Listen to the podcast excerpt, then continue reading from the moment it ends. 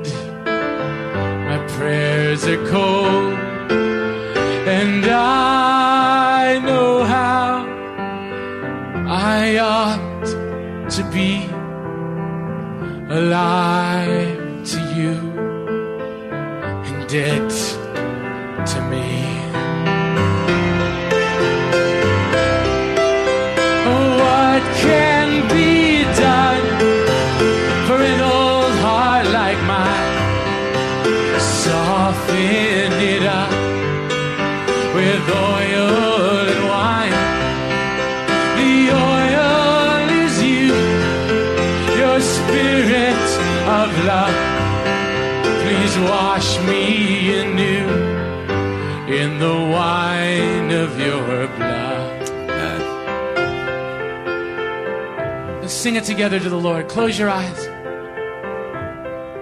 and sing it to Jesus. Unless your heart is not hard and your eyes are not dry and your prayers are not cold and your faith is not old.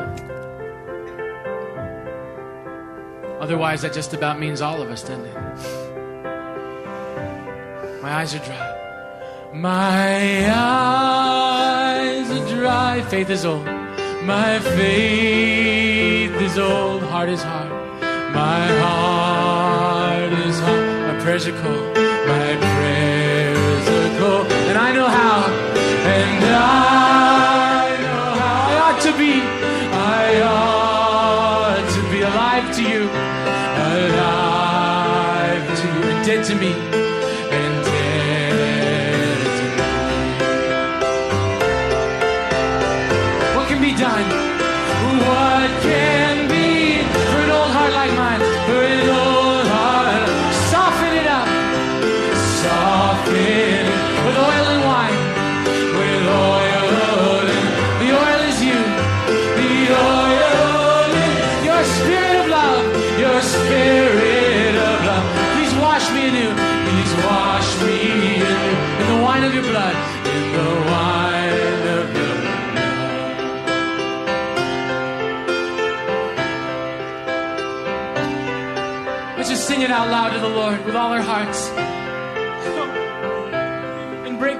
Before Him.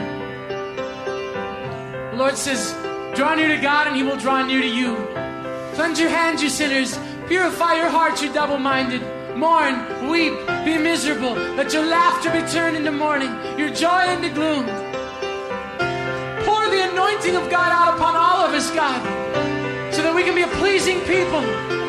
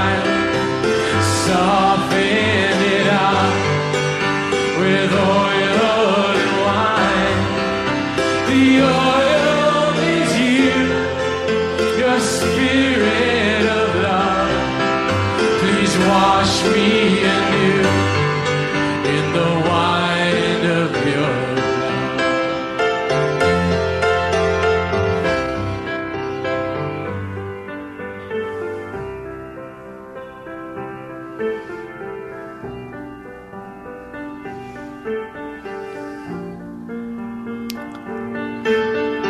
you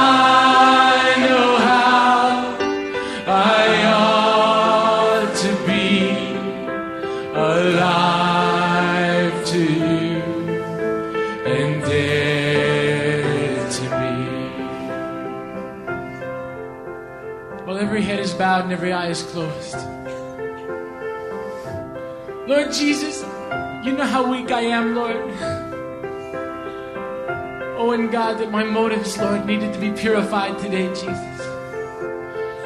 And God, my heart's so wicked, Lord. But God, work despite me, Lord, despite all of us, work. Send your spirit despite our wickedness, God. We, we cry out for your Holy Spirit to fall upon us, God. Everybody in this place that feels that God has been speaking specifically about them, raise your hand up. Specifically about them, be honest. Glory to God.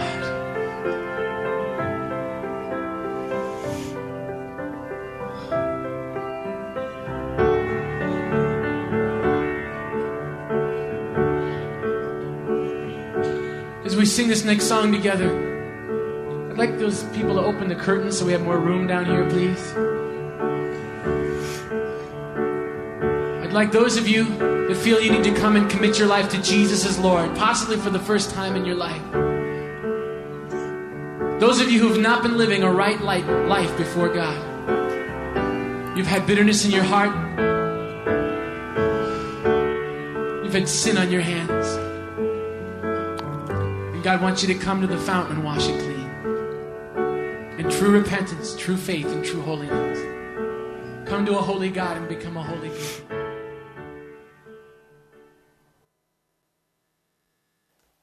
That piece of music was written by Keith Green.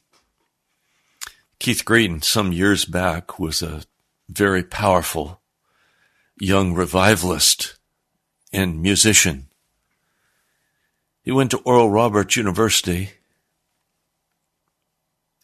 and he held a meeting. And the power of God began to move in that congregation of students. And some of the students began to come forward and confess their sin. They began to confess homosexuality and other sin. And immediately, Oral Roberts shut down the whole meeting.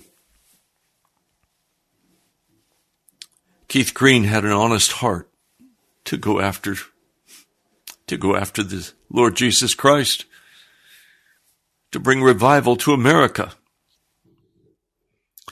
But everywhere he went, he was shut down. They just wanted pretty music. And the way Keith responded was not right. His heart became increasingly angry and bitter, and he began to strike out against the church in anger, in bitterness. My pastor, the late David Wilkerson, tried to confront him on this issue and say, No, don't be angry. Go deeper into the Holy Spirit. Keith was not able to, and shortly after that, his life was taken at a very young age.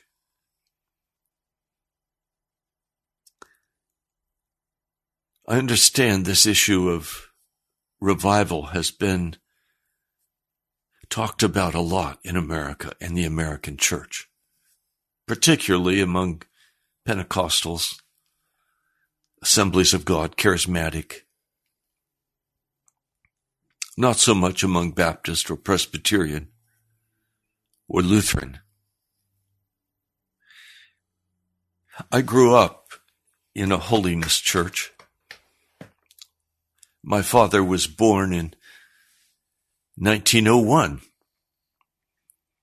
He was raised in a godly conservative family, a ranch family.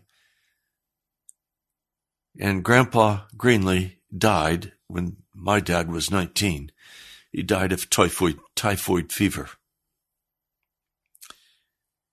Dad went out then as a cowboy and worked, but he was a good Methodist. But the time came in his life when the Methodist Church was becoming so legalistic and orthodox that he left the Methodist Church and joined a holiness church that was being filled with the Spirit of God, with healing and, and miracles occurring. I used to talk with my dad about his experiences of the Holy Spirit coming. And I would say to him, Daddy, where's the Holy Spirit today? Oh, he answered, Raymond, the Holy Spirit is still ready to come, but we have to meet the conditions. And today people don't want to meet those conditions. And then as I became a pastor, I would go home and tell my dad about the meetings. A big banner across the stage, a new day in Jesus. And my father would say, Raymond, don't believe it. It's not true. There's not a new day in Jesus until the Holy Spirit comes. And he's been grieved from the church. Well, I didn't understand all those things then. I'm beginning to now as I look back. I'm beginning to understand what's happened to us. It's not pretty. The church in America wants to have, at least in parts, a return of Holy Spirit presence and power. I've been seeking the Holy Spirit my entire ministry. Basically, I didn't know what the requirements were. And then when I discovered what the requirements were, I said, how can that be true? How can those be the requirements?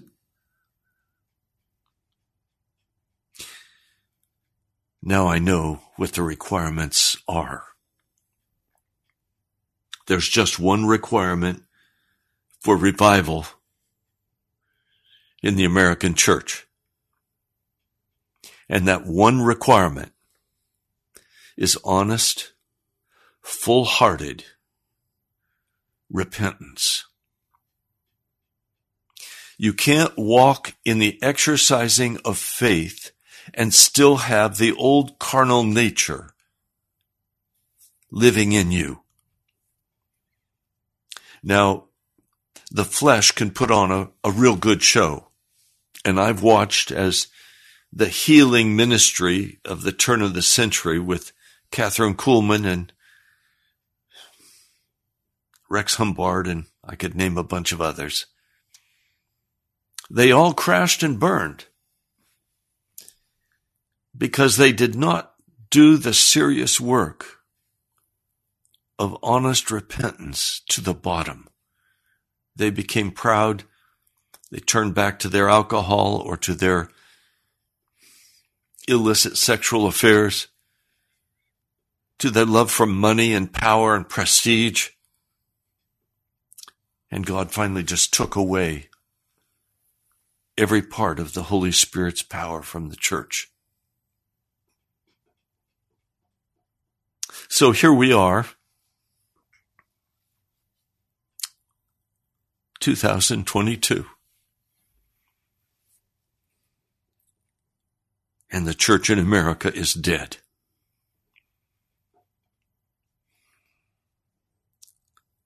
And what's it going to take if that's going to change? Well, here's the problem. And I'm going to be dealing with this in very specific ways in the days to come on this radio broadcast. Here's the problem. The problem is that the church has chosen to believe certain false theology that has essentially vaccinated the Christian of America against revival, against repentance. Instead, false teachers on every hand, popular, well loved, well respected teachers. And they're teaching a false gospel. That means that until that can be broken through, until that false teaching can be removed from our hearts, we will not repent because the very need to repent has been destroyed by this false theology.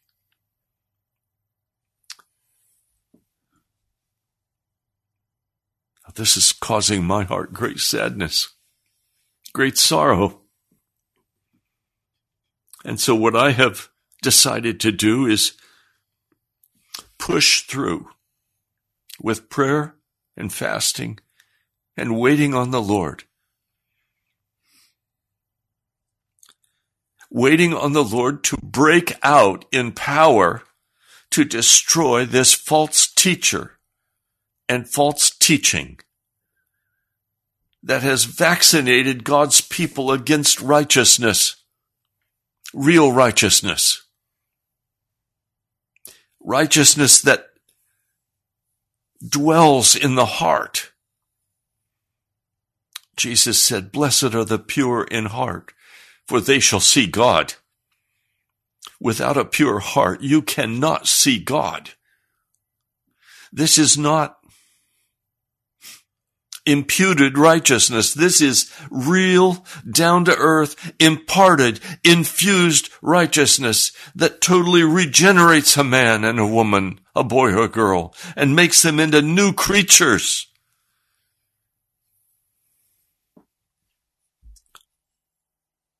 We won't turn and repent until we understand our true condition before a holy and righteous God. Until we understand how we stand before God and the danger we're in. America is facing great judgment. I listen to different prophetic voices just to hear what they're saying. They're saying something different than I'm hearing. And I'm not a prophet. I'm a watchman. But I read the scriptures and I see that God will judge wickedness, that there is no easy avenue into the kingdom of God. It is crucifixion. It is death to self and to the old man. It is repentance. It is turning aside. It's saying, I must have a change. Now I'm going to walk with you in the coming days through the book of Romans. The Lord very specifically told me to preach on this broadcast Romans, the sixth chapter. And we will get there. And we will go to the very bottom of that sixth chapter. But before we do, we need to set a base of understanding.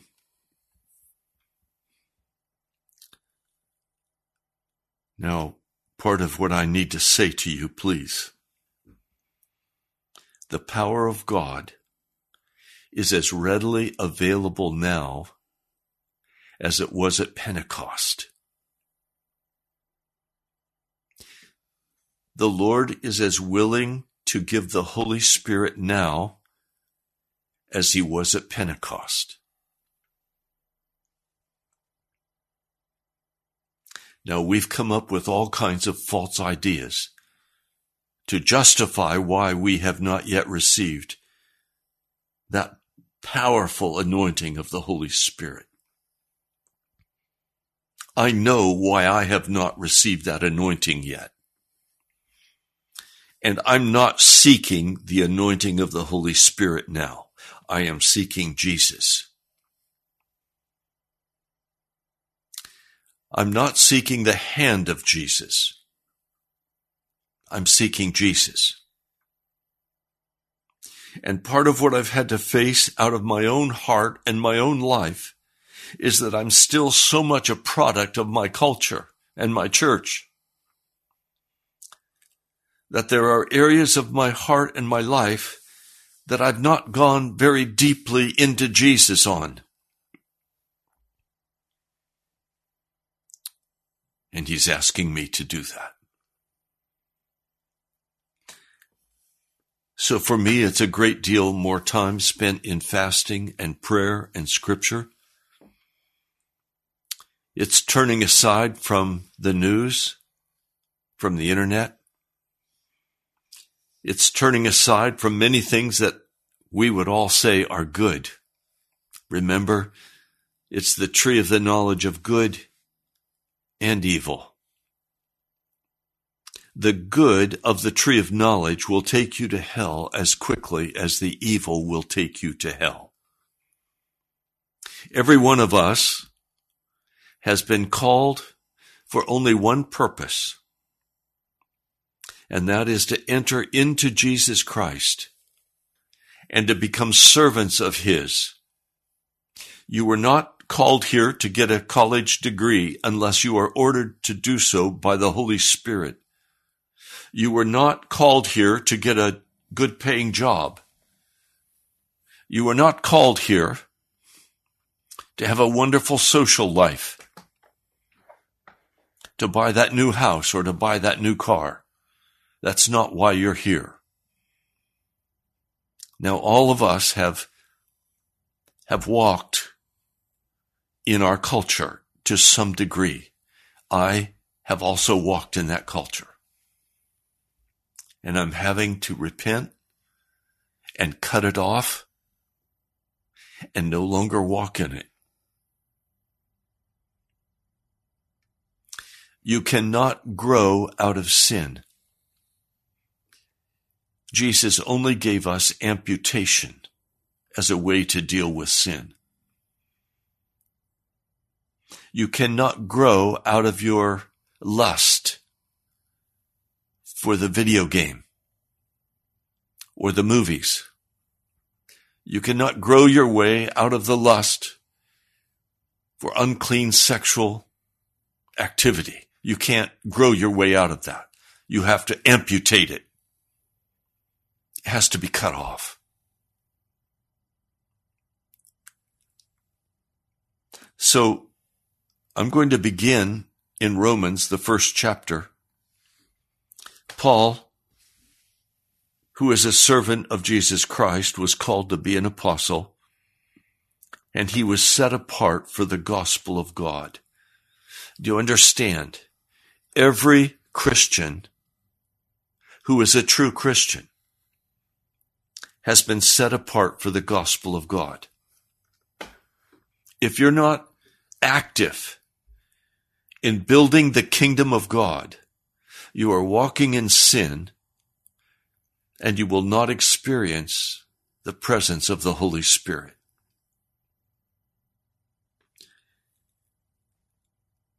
Now, this is not a new gospel. It's one he promised in the Old Testament through his prophets.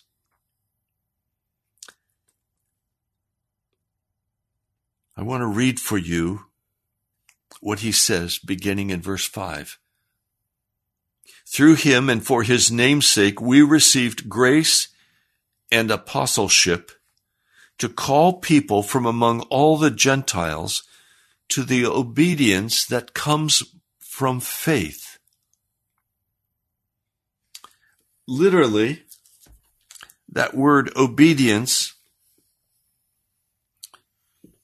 means two Greek words, hypo, meaning under, and to hear, literally to come under hearing.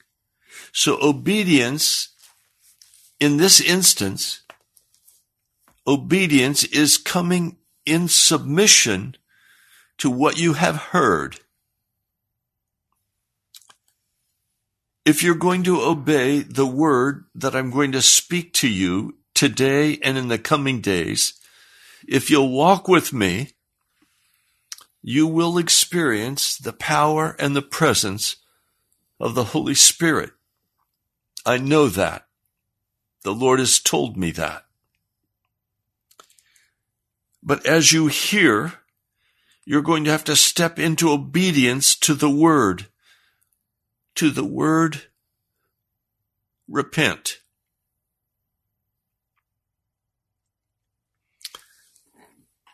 Now in verse 16, he says, I am not ashamed of the gospel because it is the power, the dunamis, the dynamite of God for the salvation of everyone who believes.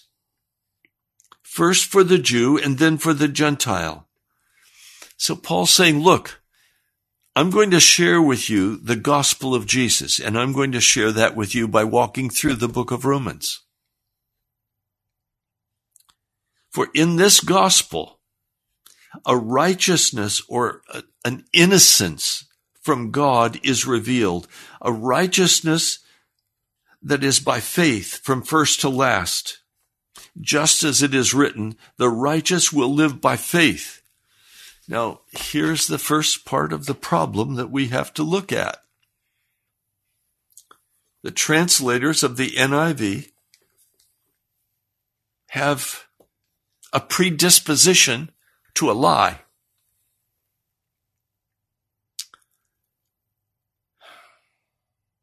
This righteousness that is revealed from God is regenerative. What do I mean? It will restore you to Christ's image. It will restore you to the image of Jesus Christ in righteousness and in holiness and you will be transformed into a new person. And in that new person, you are then eligible to receive the baptism of the Holy Spirit because that's when the power of God comes and dwells in you, Christ in you, the hope of glory. Now we're going to find through this book of Romans that the lie that we have been taught in the American church is that righteousness is not restorative. That righteousness does not make you into a new man, but instead it gives to you the gift of salvation in your unrighteousness. So that when as the lie goes, when Jesus looks at you, he doesn't see you. He sees himself.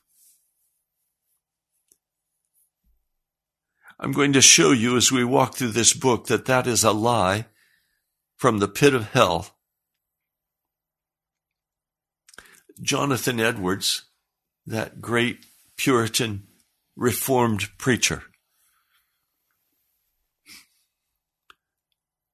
He said that if you continue to walk in sin, you are not saved, you're lost. And you never have been saved. George Whitefield, another Reformed preacher, a great revivalist, taught the same thing. John Wesley, a holiness preacher, he taught the same thing. We need to look honestly at the question is the blood of Jesus Christ able to make us righteous? Now, the answer is yes. But the demonstrated answer is no. Because many of you are still caught in your movies, in your social relationships. You're still caught in ambition and the love of money.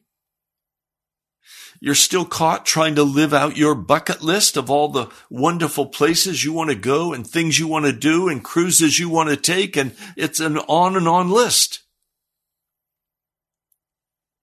Are you a follower of Jesus Christ or are you not a follower of Jesus Christ? If you're going to be a follower of Jesus Christ, you must take up your cross and you must follow Jesus. You leave behind the American dream culture. It's no longer what your heart is hungry for. You're not thinking about that new truck or that new car. Jesus will tell you when he wants you to do something. But when you don't repent, all you have to operate on is your own human wisdom. And I am greatly grieved in my heart that so many times I've simply walked in my own human wisdom, reaching out to take what I thought I had to have and what I needed because the Holy Spirit's presence was not there to give me instruction. Why? Because I had not waited upon Him. I had not fasted and prayed.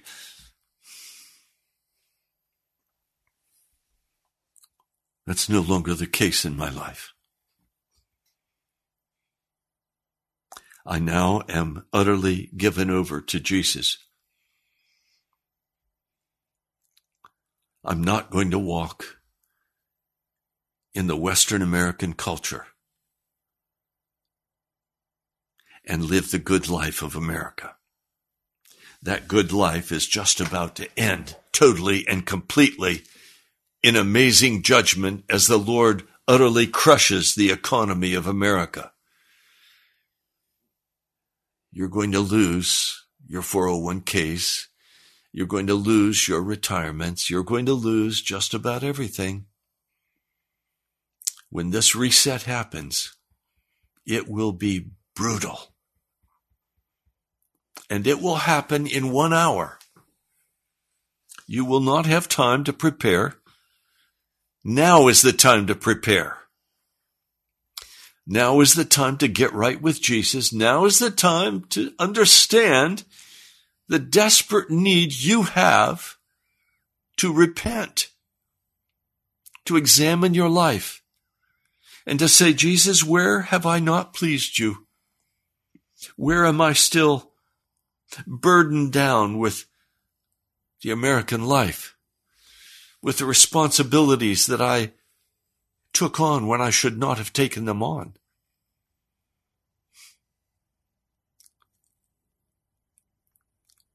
You know, I can't express this well enough. The Holy Spirit is so powerful. Jesus' word is so powerful. He created the universe. He created the earth. Nothing is too hard for Jesus. Why does it seem that it is? Because Jesus will not move in our behalf as long as we're still not walking in total repentance before Him until we've given up all of the foolishness,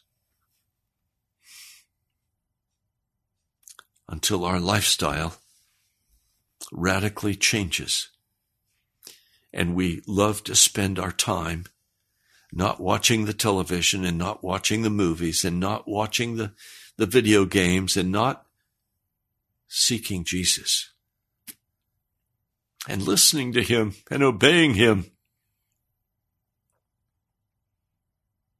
He told me, wait upon me, Ray.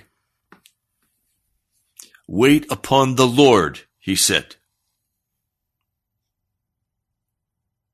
I'm waiting on the Lord. He said, Rest in me, Ray. Ray, rest in me. I'm resting in the Lord. I know revival will come to America. But I know that before it comes,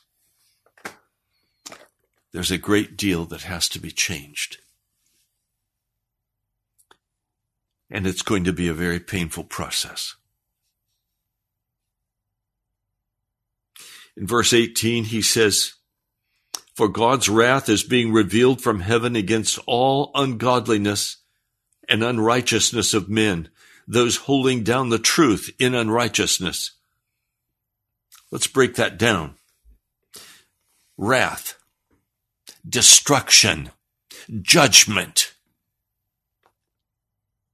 God's wrath is being revealed from heaven against all ungodliness. What is ungodliness? Everything that is opposed to who God is everything that stands opposed to his righteousness, everything that stands for what the powers and presence of darkness desire, the lust of man's heart, the natural man, and unrighteousness of men, that is, the guilt of men. Those holding down the truth in unrighteousness. You need to understand this. the lying theology of the American church that you do not have to repent, that you're always going to be a sinner, that you can never gain the full victory in Jesus Christ, that the old nature cannot be destroyed, but you're going to have to fight with it all the rest of your life. Those teachings hold down the truth in unrighteousness and God's wrath is about to be totally revealed against the church because of that holding down of his truth of total redemption by the blood of Jesus. See, the blood of Jesus is not the blood of bulls and goats. In the old covenant, the blood of bulls and goats were shed and the sin was declared covered. But in the New Testament, sins are not covered. They're removed. Aphiemi. The word forgive is the actual word in the Greek, aphiemi, which means to be removed from. I'm terrified for the church today because I recognize the church has for now for many years been holding down the truth of being made whole by the blood of Jesus. And they've taught a lie. And because of that, countless numbers of people live in Laodicea, blind, naked, miserable, wretched, and poor, and don't even know it. Why don't we know it? We don't know it because the teaching has changed. And so everyone feels very comfortable about Jesus loves me. This I know, Jesus loves me. And we talk about Jesus loving us all the time. You know what? I love to talk about the love of God.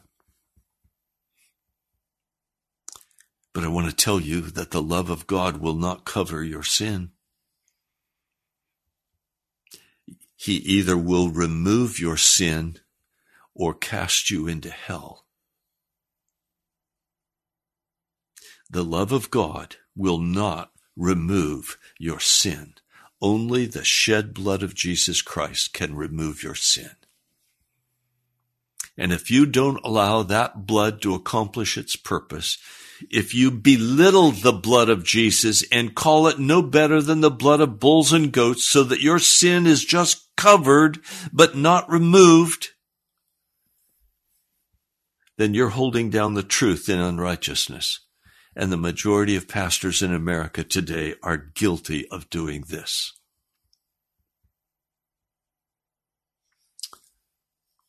Then he goes into totally exposing the human heart.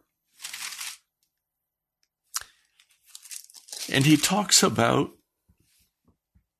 let me read it. Having known God, they glorified him not as God, nor thanked him, but were made vain in their reasonings, and their senseless hearts were darkened.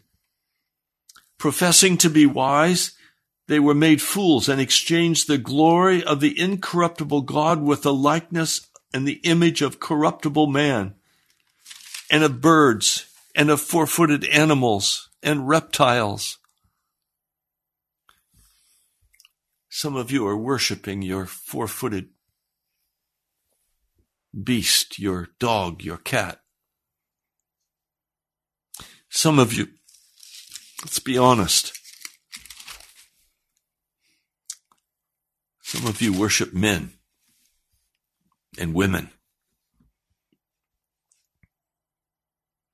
But this is what happens after a while. For this reason, God handed them over in the lust of their hearts to moral uncleanness, to dishonor their bodies among themselves.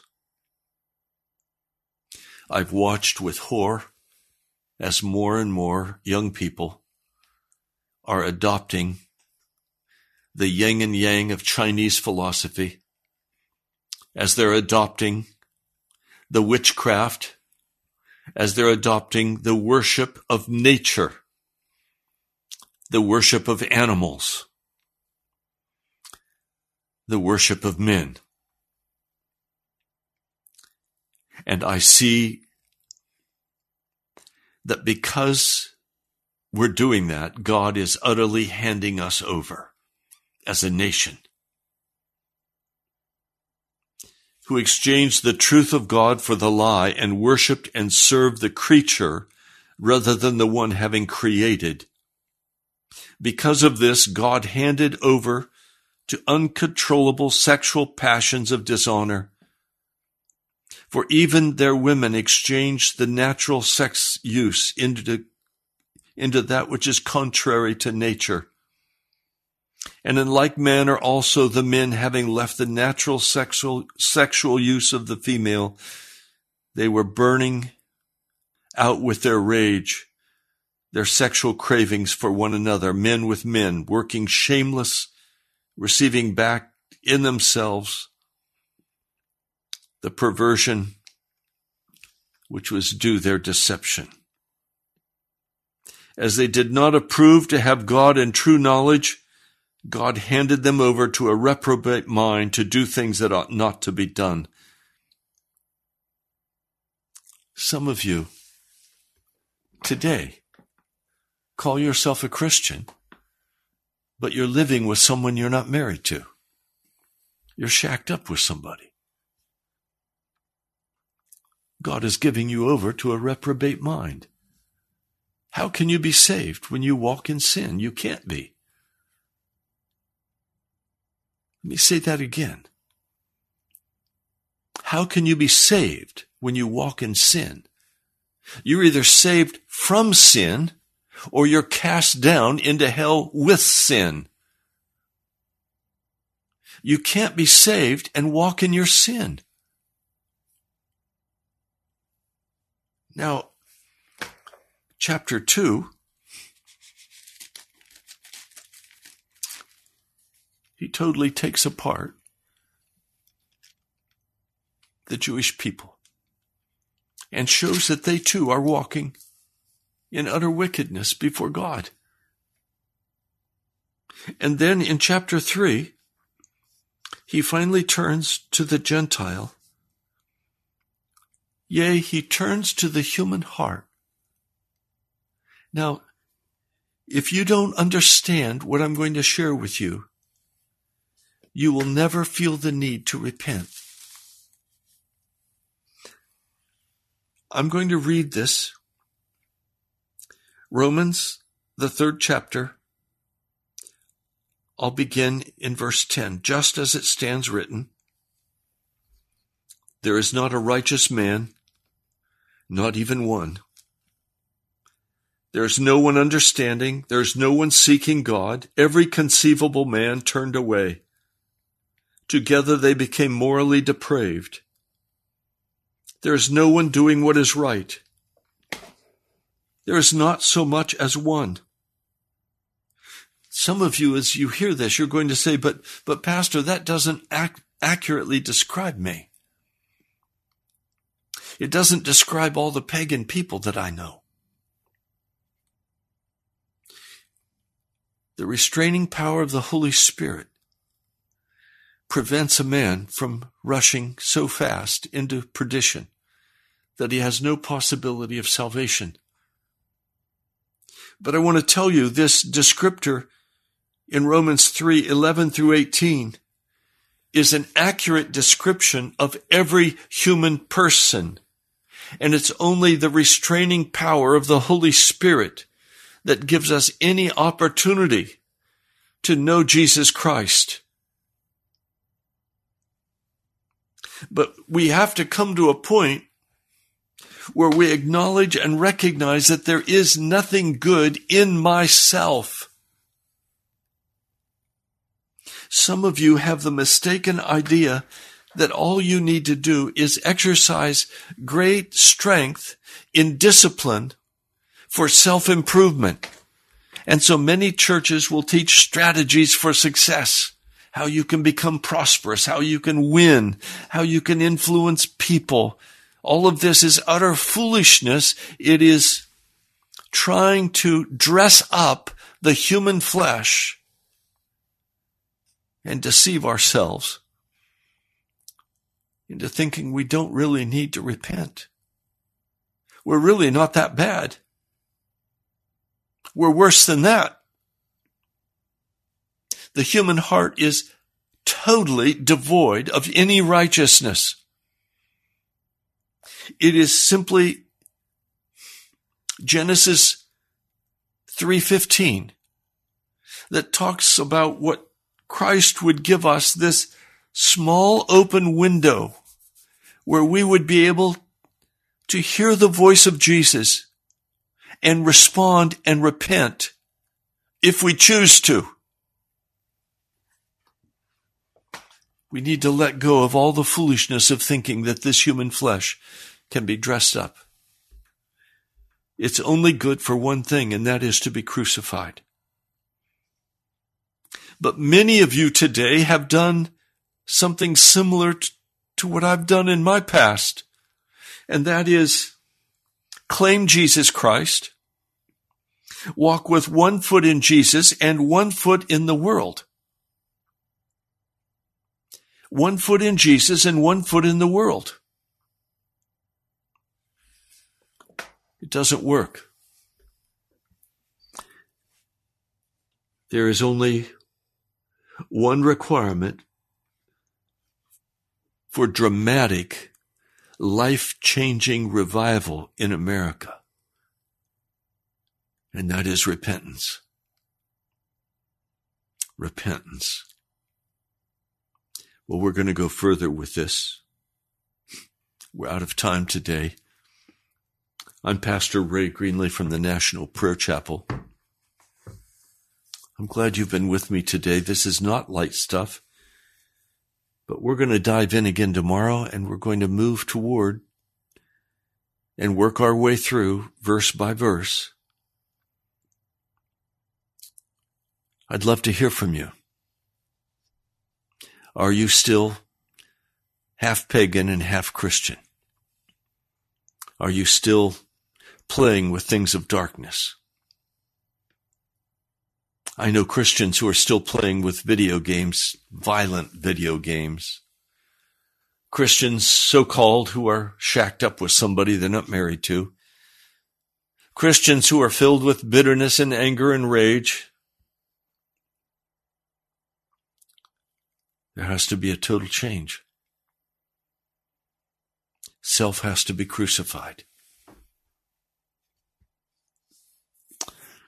So please, I'd love to hear from you. I'd love to hear a testimony of what the Holy Spirit is doing as you fast and pray. And if you're not fasting, you're not going to make it.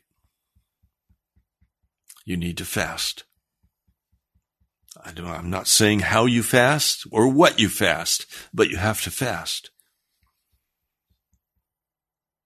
Write to me at the National Prayer Chapel, Post Office Box 2346, Woodbridge, Virginia 22195. That address again, the National Prayer Chapel, Post Office Box 2346, Woodbridge, Virginia 22195. You're also welcome to go to our webpage, nationalprayerchapel.com. You can give online as we now in this new month begin to invite you to share in the expense of the radio. This is one of the longest broadcast months. And so the cost is very high. I want to thank those of you who've already begun. And I treasure every one of you. I love you. Thank you for walking with me.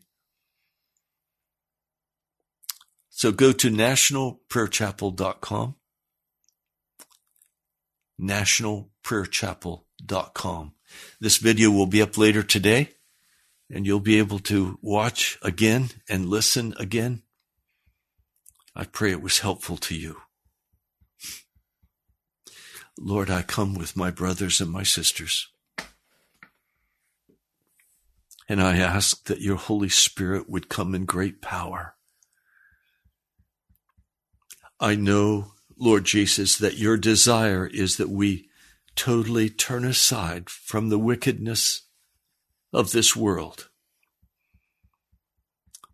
that we get serious with you, that we turn off the entertainment, that we begin to reach out with compassion and love one to another and serve one another. To reach out in ways that are unexpected and sacrificial. To express love one for another. For I know that the law is totally fulfilled, as John Wesley said, in love. But it's not cheap love, Lord. So I ask that you would bring Holy Spirit conviction and that as we go down this path and we examine the way into repentance, that you would lead us, Holy Spirit, that you would teach us about Jesus, that you would show us who Jesus is and how to walk with him. Lord, I praise your name. I worship you. Lord, thank you for your kindness and your mercy. I lift up my hands in praise and worship and honor to you, Jesus. Thank you. I pray in your name. Amen. God bless you, my brother, my sister. I'd love to hear from you. I'll talk to you soon.